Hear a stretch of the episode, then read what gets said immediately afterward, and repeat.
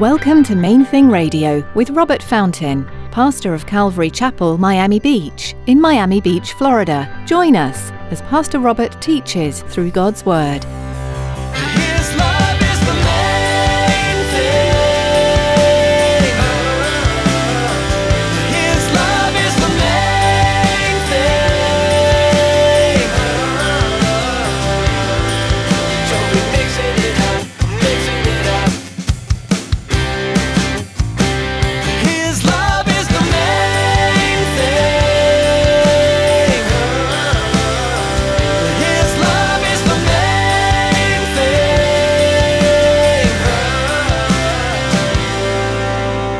Wants us to feast at his table, and he wants it to be a priority. As a matter of fact, he, he makes it clear he wants it to be the priority of our lives.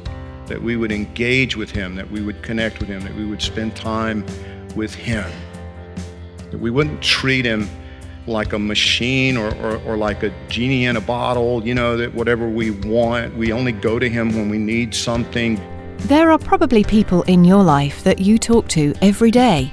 Even if you don't see them in person, you call or text them. Well, today, Pastor Robert explains that connecting with God every day should be a priority for you.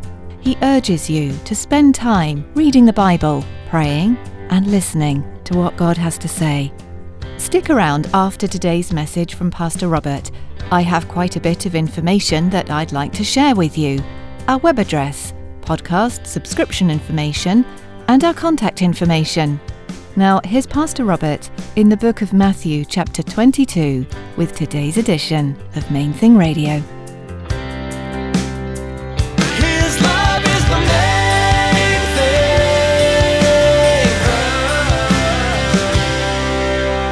What he's talking about primarily here is coming into the presence of God.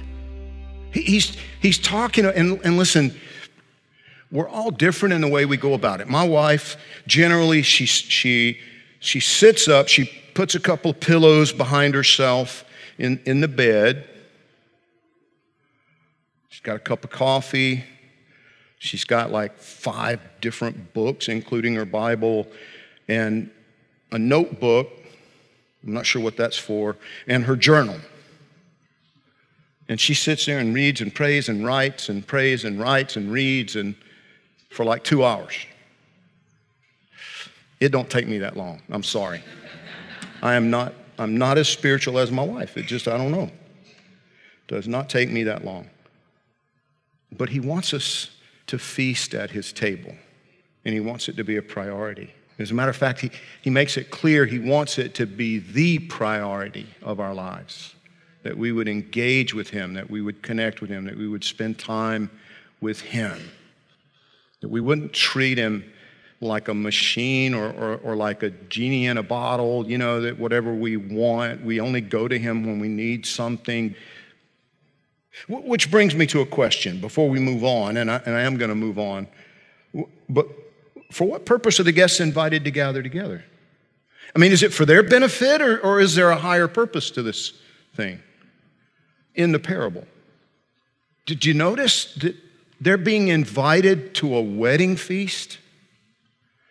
Now, now, what's the purpose? The purpose of a wedding feast is to celebrate, in this situation, the king's son. To give honor to, to the son of the king and to celebrate him and his bride and this wonderful thing, right? Am I right? Now, they're going to enjoy the steaks, they're going to enjoy all of the, you know, wonderful feast that's going to take place. So, yes, they are going to benefit, but their benefit is not primary. What is primary is glorifying the king, honoring the king, right? Most of us, when we come to church, we need, man, we need to remember that.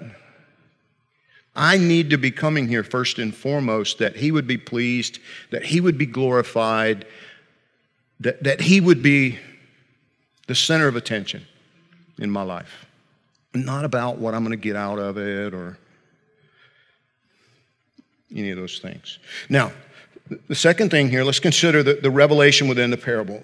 You see, when, when those who should have been most prepared for the banquet were found to be unworthy of participation because of their complacent disregard of the invitation, he invited those who would have least expected to ever be included in the, in, in the king's banquet, right? In both of the stories, that's, that's who he goes to.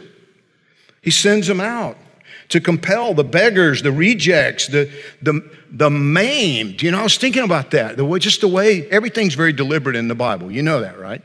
So he sends, he sends the servant out and he says, I want you to find the ones that are maimed. What does that mean? The ones who find it difficult to look at themselves in the mirror because they're just so disfigured. The ones who are filthy, who, who, the ones who, who are despised by society, the, the ones that you have to you have to go in, you know, they're hiding in a corner somewhere in the dark. Compel them, he says. Bring them here because I want my house to be filled. See, the revelation here is that the very people you and I would least expect are the ones to whom we've been sent. Now, what does that look like in, in my world today? What does it look like in your world today? I'd encourage you to give it some thought. I'll tell you what came to my mind the ones that I would write off, because I don't have any problem going to the, to the maimed, the lame, the poor, you know, I don't have any problem reaching out to them. The ones that I would have a problem reaching out to, it's the guy in the Bentley that I'm going to have a hard time inviting to church. I'm just being honest.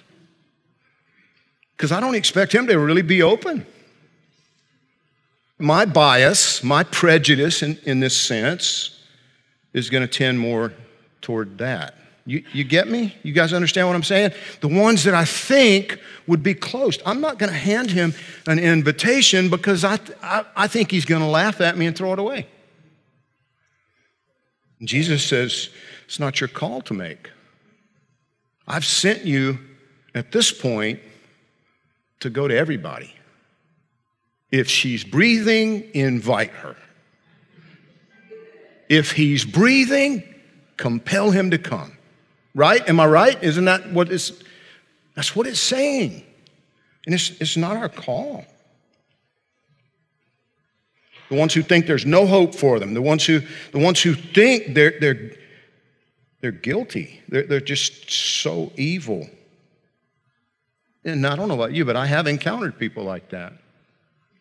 I've encountered men who honestly believed that because of what they had done, I remember standing in the, the emergency area, the, one of the treatment areas at Ryder Trauma, you know, over at Jackson, after a horrible accident. And I'm standing outside as a young Marine, wept just almost uncontrollably. Part of it was because he thought he was losing a good friend who didn't die. But a big part of it was because of what he and his friend had done while they were deployed, while they were in, in combat. Now he never told he never he didn't tell me details, he didn't but he was convinced that God would never ever listen to his prayers. Pastor, he'll listen to you, but he won't listen to me. He was so convinced that he, he was disqualified forever, that God despised him.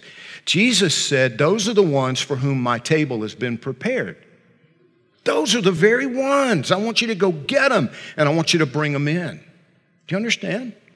The ones who think there's no way, the ones like Matthew, like the tax collector, there's no way. It's hopeless.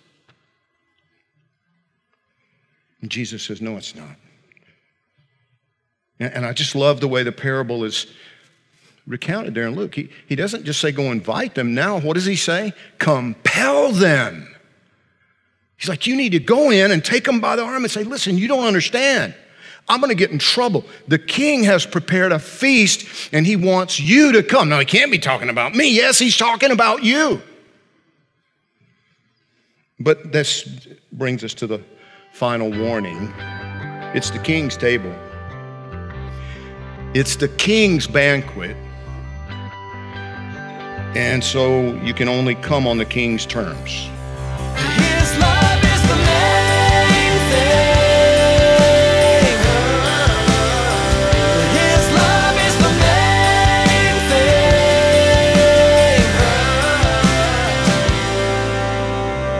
thing. This first book of the New Testament informs you well about the Son of God, Jesus Christ. It details his birth and life, his ministry, and then his death. But it also tells you that he rose again. Jesus is victorious over death.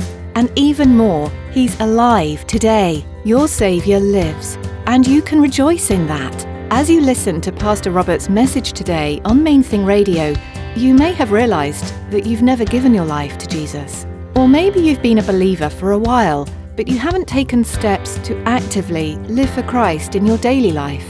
Today's the day to change that. You can start right now. We'd love to talk to you.